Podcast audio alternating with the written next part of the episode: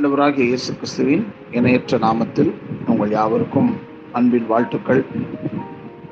கடவுள் ஏற்படுத்தின இனிய இல்லறம் என்கிற தலைப்பில் இல்லத்தை ஆளும் இல்லால் என்கிற குறிப்பிலே மனைவியருக்கு சொல்லும் பத்து ஆலோசனைகள் கட்டளைகள் என்கிற குறிப்பிலே நான் சொல்லி முடித்தவைகள் பத்து காரியங்களுக்கு மேலே இருக்கலாம். நீங்கள் இத்தனையும் உங்களுடைய வாழ்விலே கடைபிடிக்கலாம். இந்த ஆலோசனைகள் கடைபிடிக்காதவர்களுக்கும் வாழ்க்கையில் பல கடந்து வந்து ஐயோ செய்ய தவறிட்டமே அப்படின்னு நினைக்கிற மக்களுக்கு தங்கள் வாழ்க்கையை மறுபடியும் அறிக்கை செய்து தவறின காரியங்களை திருத்தி வாழ்வதற்கான ஆலோசனைகள் தான். ஆகையால் நான் படித்த கற்றுக்கொண்ட வாசித்த அந்த பகுதிகளிலிருந்து இவைகள் சொல்லப்பட்டிருக்கிறது. இதற்கு மேலாக இருந்தால் அதையும் தெரியப்படுத்தலாம், கமெண்ட்ல போடுங்க. நீங்களும் சிறப்பாக வாழும். அவையார் பாடின மூதுரை என்ற ஒரு செய்யுளில் இந்த பொருள் அடைந்த பாடல், நல்ல குணமும் செயலுமுடைய மனைவி இல்லத்தில் இருந்தால் வீட்டில் இருந்தால் அந்த வீட்டில் இல்லாதது யாதும் இல்லை.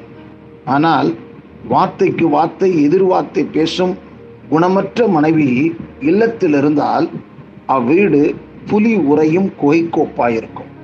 இந்த பாடல் கடவுளை அறிந்த மனிதர்கள் பாடினதல்ல. நம்முடைய தமிழ்நாட்டில் எவ்வளவு கருத்து மிக்க ஆழமான பாடல்களை தமிழ் புலவர்கள் மக்கள் எவ்வளவு வாழ்க்கையின் மேன்மையை குறித்து சொல்லியிருக்கிறார்கள் என்பது ஆச்சரியப்பட வைக்கிறது. கணவனின் வார்த்தைக்கு வார்த்தை எதிராடும் மனைவிகளும் எப்பொழுதும் எதற்கும் குறை கண்டு கணவனை வசைபாடி கொண்டிருக்கும் மனைவிகளும் தங்களுடைய கணவர்களை வீட்டை நினைத்தாலே வெறுப்படையும்படி செய்து விடுகிறார்கள். இப்படிப்பட்ட மனைவி உடைய கணவன் ஏதாவது காரணத்தை கூறி பெரும்பாலான பொழுதை வீட்டிற்கு வெளியே கழிக்கவே விரும்புகிறார். ஒரு செய்தியாளர் கூட அடிக்கடி ஏன் குறித்த நேரத்தில் கணவன் வீட்டுக்கு வரமாட்டேன்டான்னா இந்த தொல்லையை குறைவதற்காக, இந்த தொல்லையை சந்திக்கணுமே, இந்த சத்தத்தை சந்திக்கணுமே அப்படின்றதுக்காக அவன் குறித்த நேரத்தில் வராமல் காலம் கடந்து வருகிறான் என்று அவருடைய அனுபவத்தில் கூறின செய்தியை நான் உங்களுக்கு ஞாபகப்படுத்துகிறேன். ஒரு பெரிய தேவ செய்தி வே கமெண்ட்ரி கடவுளுடைய வார்த்தையை விளக்கி சொல்லுகிறவர் டீச்சர், அவருக்கு பேர் டாக்டர் கேம்பல் மோர்கன். மிகவும் பிரசித்தி பெற்றார். அவருக்கு வந்து நான்கு பிள்ளைகள், நான்கு பசங்க, நான்கு பேருமே தலை சிறந்த பேச்சாளர்கள், செய்தியாளர்கள், டீச்சர்ஸ்ன்னு சொல்லலாம். அவருடைய வீட்டிற்கு வந்திருந்த விருந்தாளி ஒருவர் மூத்த மகனான ஹாவார்ட் பார்த்து, உங்கள் வீட்டில் மிகவும் சிறப்பான இறை செய்தி அளிப்பவராக யாரை கருதுகிறீர்கள் என்று வந்தவர் கேட்டார். ஹவார்ட் சிறிதும் யோசிக்காமல் என்னுடைய தாய் என்று பதிலளித்தார். ஹவார்டுக்கு தன்னுடைய தந்தையின் இறை செய்திகள் மிகவும் பிடிக்கும், வியந்து பாராட்டுவார். இருந்தாலும் தன் தாயாரின் வாழ்க்கை வார்த்தைகளற்ற அமைதியான பிரசங்கமாக தன்னை எப்படி கவர்ந்துள்ளது என்பதை எடுத்து கூறுவது போல அவருடைய பதில் அமைந்தது. கேம்பல் மோர்கன் மனைவியின் வாழ்க்கை வல்லமையான இறை செய்தியாக இருந்தது. ஒரு குடும்பத்தின் எல்லால் தன் கணவனின் பெருமைக்கும் பெற்ற குழந்தைகளின் முன்னேற்றத்திற்கும் முதுகெலும்பாக இருந்து செயலாற்றினால்தான் அந்த குடும்பம் உலகில் ஆன்றோர்களும் சான்றோர்களும் மெச்சும் கடவுள் நிறுவிய இனிய இல்லறமாக அது பரிமளிக்கும். ஆகையால் தான் மனைக்கு ஆக்கம் மாண்புடைய மனைவி என்று ஒரு செய்யுள்ள கூறுகிறத பார்க்கலாம்.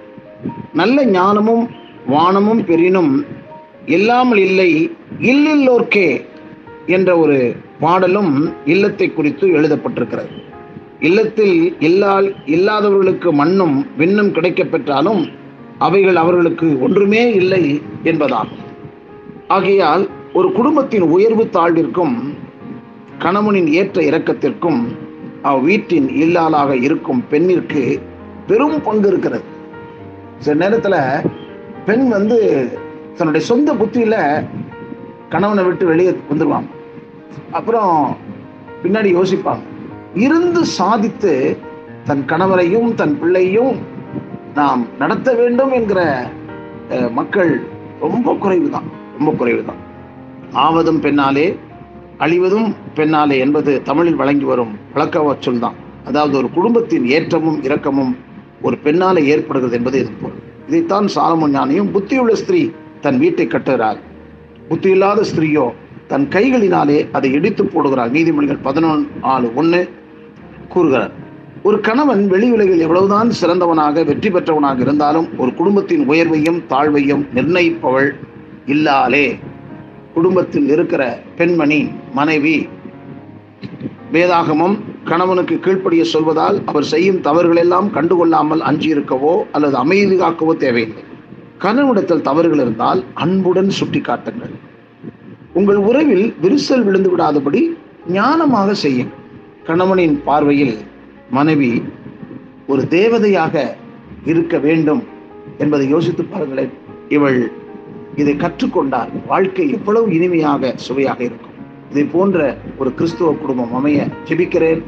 உங்களையும் வாழ்த்துகிறேன், ஆசீர்வதிக்கிறேன். ஆமென்.